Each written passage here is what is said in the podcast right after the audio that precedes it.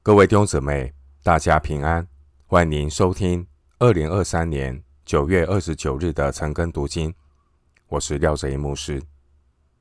今天经文查考的内容是希伯来书13章9到17节。希伯来书13章9到17节内容是信徒成圣的提醒和盼望。首先，我们来看希伯来书13章9到16节，你们不要被那诸般怪异的教训勾引了去，因为人心靠恩得坚固才是好的，并不是靠饮食。那在饮食上专心的，从来没有得着益处。我们有一祭坛，上面的祭物是那些在帐幕中供职的人不可同吃的。原来牲畜的血被大祭司带入圣所做赎罪祭，牲畜的身子被烧在营外，所以耶稣要用自己的血叫百姓成圣，也就在城门外受苦。这样，我们也当出到营外，就了他去，忍受他所受的凌辱。我们在这里本没有长存的城，乃是寻求那将来的城。我们应当靠着耶稣，常常以颂赞为祭献给神，这就是那承认主名之人嘴唇的果子。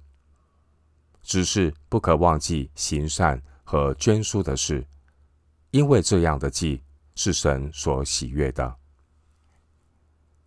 经文9到16节，希伯来书的作者勉励信徒，不要被其他外来的教训所勾引，特别是那些在饮食上大做文章的教训。因为耶稣牺牲的宝血使我们成圣，圣徒当效法基督的榜样，忍受苦难。基督徒所寻求的并不是地上现存的城，乃是将来的城。另外，信徒也要靠主耶稣，以颂赞、行善和捐书来献给神。经文第9节提到那诸般怪异的教训，这些教训和他们所领受使徒们的教训并不相同。属神的儿女要在至圣的真道上好好造就自己。经文第9节说，因为人心靠恩得坚固才是好的。希伯来书的作者强调，信徒唯独倚靠主的恩典，灵命才能够得到坚固。人与神的关系并不是依靠属肉体的条例，9章10节，人与神的关系乃是主的恩典和怜悯。经文第9节说，并不是靠饮食，那在饮食上专心的，从来没有得着益处。靠饮食的含义，就是倚靠人的献祭和人的行为。饮食可能是指让献祭者可以享用的平安祭，利未记19章5到6节。当时候散居在各地的犹太人，他们每逢节期的日子会在会堂聚餐，按着犹太教的规矩享用规定的食物，希望能够营造像在圣殿献平安祭一样那一种亲近神的氛围。诗篇104篇14到15节。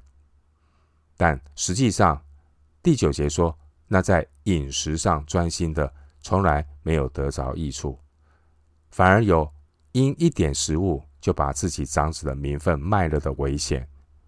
希伯来书12章14节。经文第9节提醒新约的信徒，靠恩得坚固才是好的，并不是靠饮食。因为我们另外有一个祭坛和祭物，10到12节。经文第10节，新约的祭坛是比喻十字架，而上面的祭物是比喻基督耶稣。参考希伯来书9章14节、26节、10章10节。经文第10节的这祭物，是那些在帐幕中供职的人不可同吃的。12节，因为牲畜的血被大祭司带入圣所做赎罪祭。11节，9章12节，这是预表基督，他一次献上永远的赎罪祭。希伯来书10章12节，利未记16章27节。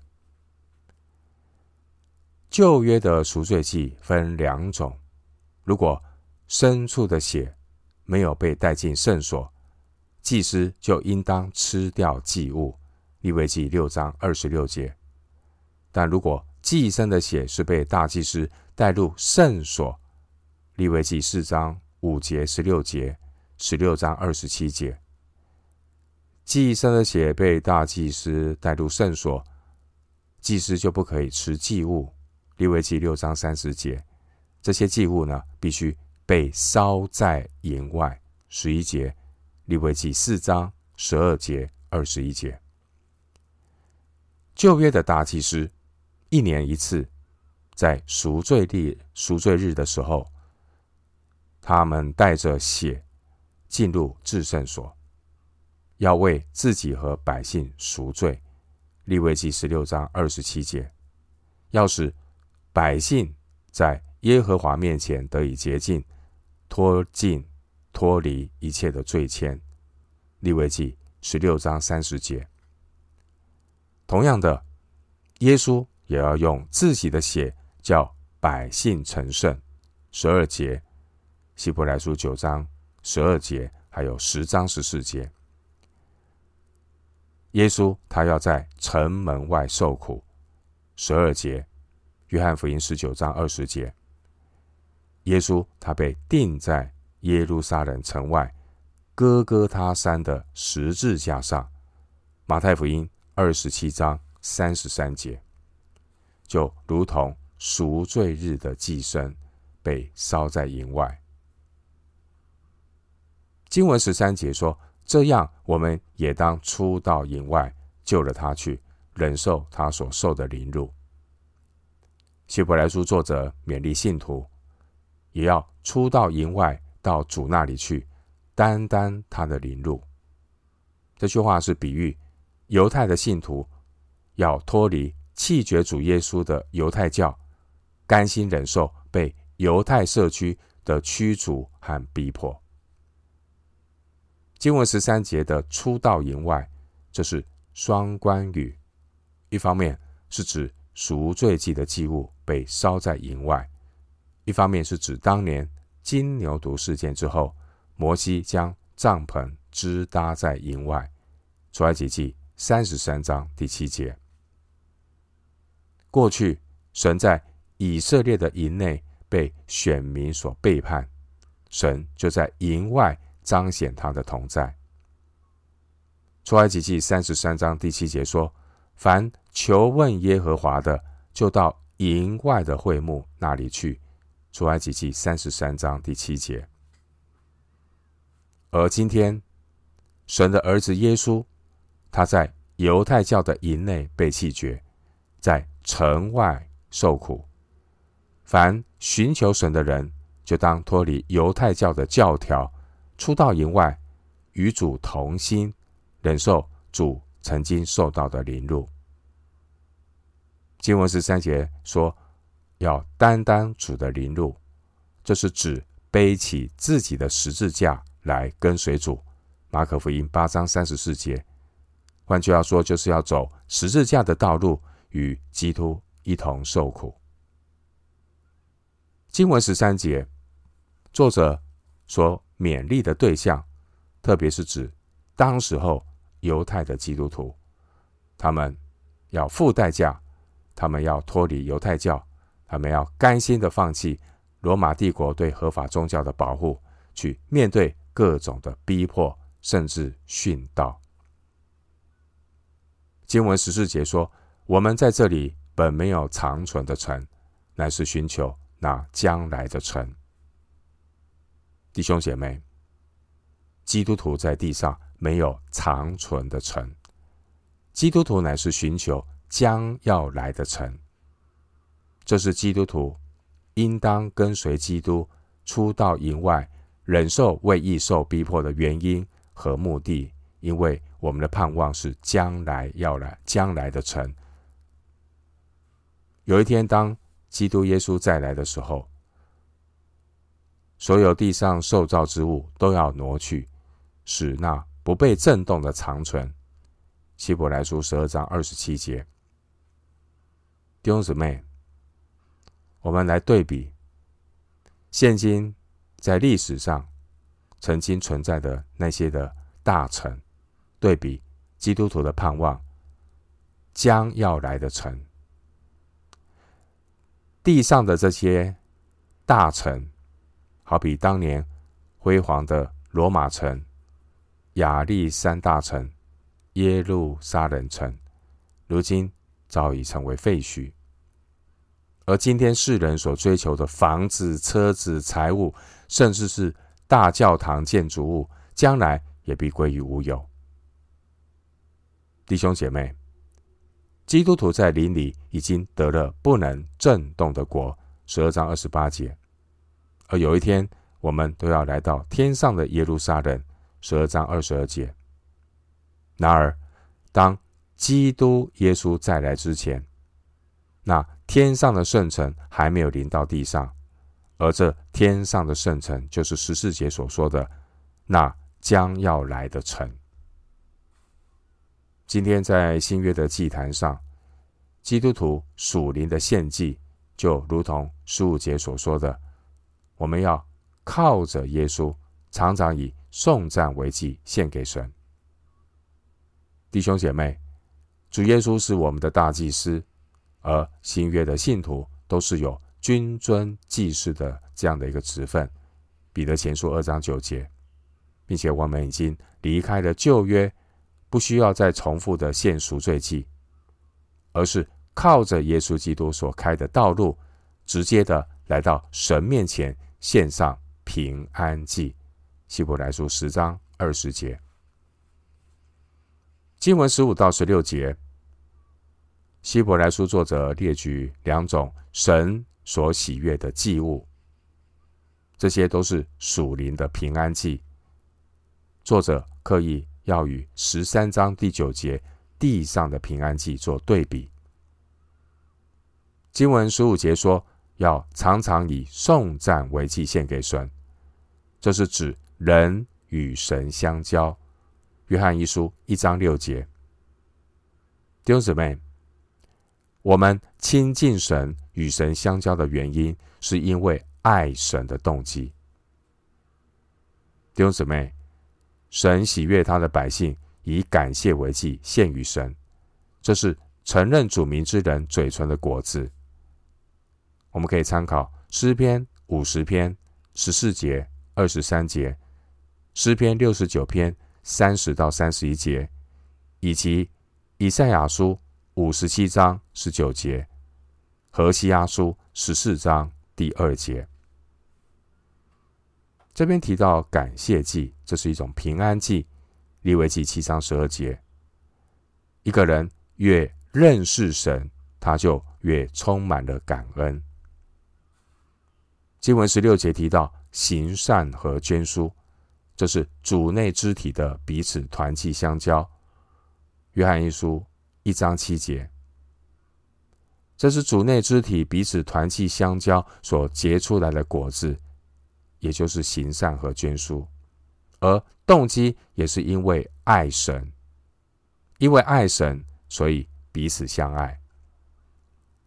在约翰一书4章20到21节，约翰一书4章20到21节经文说，不爱他所看见的弟兄，就不能够爱没有看见的神。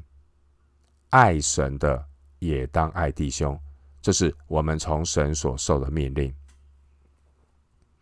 经文16节提到行善和捐书，对象虽然是人，但实际上却是向神献上的平安祭。因为凡我们为主所做的，为主的名，我们坐在弟兄姊妹的身上，就是坐在主的身上。马太福音25章40节。回到今天的经文，希伯来书13章17节，你们要依从那些引导你们的，且要顺服，因他们为你们的灵魂时刻警醒，好像那将来交账的人。你们要使他们交的时候有快乐，不致忧愁。若忧愁，就与你们无益了。经文17节主题是顺服现在的教会领袖，与13章7到8节效法从前的教会领袖首尾呼应。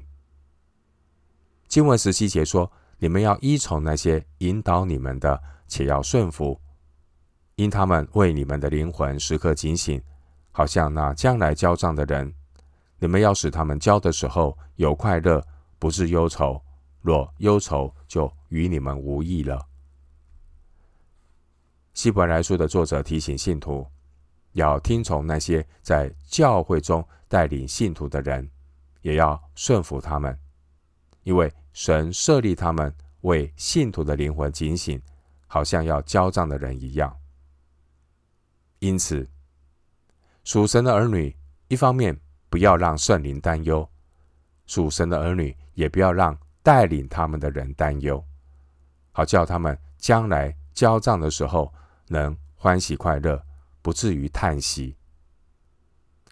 如果信徒的灵命让带领他们的仆人们叹息，这将会是他们无可补偿的亏损。基督徒不能够因为在主里同为肢体，就轻看神所设立引导他们的教会领袖。希伯来书作者提醒信徒必须依从那些引导你们的，且要顺服。17节，基督徒顺服看得见的权柄，其实就是顺服神。另一方面，经文17节告诉我们，教会领袖的首要责任乃是为信徒的灵魂时刻警醒。教会的属灵领袖不只是关心有形教会人数的增长，或是各种事工的开展。一个带领教会的神仆人也要关心群羊属灵的光景，他们是否将来能够坦然的向主交账。经文17节，希伯来书的作者最后提醒，如果信徒让属灵的领袖忧愁，这些使人担忧的信徒，他们自己将来会受亏损。换句话说，那些不肯顺服教会领袖的信徒，甚至呢，他们被诸般怪异教训勾引了去。13章9节，这些人他们属灵的光景堪忧，将来难免神的审判。弟兄姊妹，今天我们读希伯来书13章9到17节。希伯来书的作者勉励信徒不要被其他外来的教训所勾引，特别是那些在饮食上大做文章的教训。因为耶稣牺牲的宝血使我们成圣了，所以信徒当效法基督的榜样，忍受苦难。基督徒所寻求的并不是地上现存的城，乃是将来的城。另外，信徒也要靠主耶稣以颂赞、行善和捐书来献给神。最后，作者提醒信徒要顺服带领他们的教会领袖，以便于将来呢交账的时候才不会有亏损。我们今天经文查考就进行到这里，愿主的恩惠平安与你同在。